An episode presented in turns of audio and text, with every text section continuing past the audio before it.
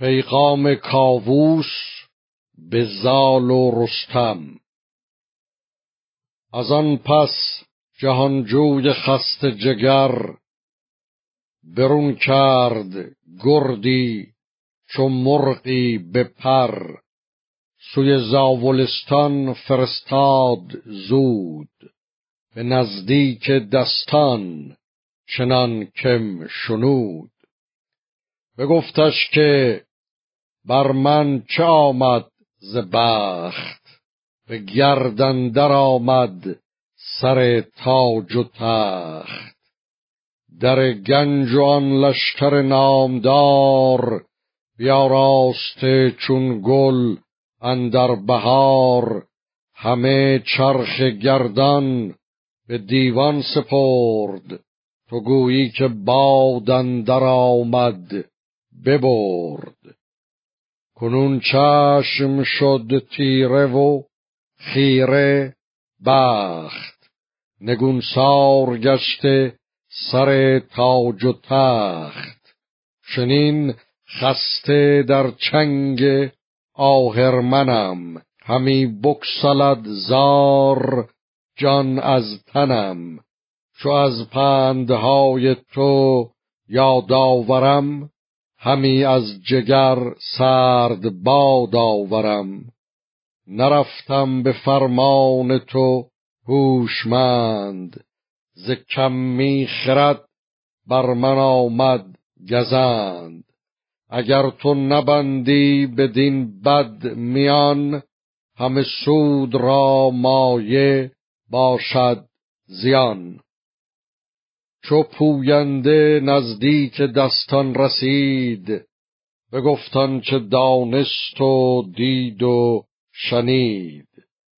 چو بشنید بر تن بدرید پوست ز دشمن نهان داشتین هم ز دوست. به روشن دل از دور بدها بدید که بر ویز گردون چه خواهد رسید. به رستم چنین گفت دستان سام که شمشیر کوتاه شد در نیام. نشاید از این پس چمیم و چریم وگر خیشتن تاج را پروریم. که شاه جهان در دم اژدهاست بر ایرانیان بر چه مایه بلاست. همی رخش را کرد بایدت زین. بخواهی به تیغ جهان بخش کین.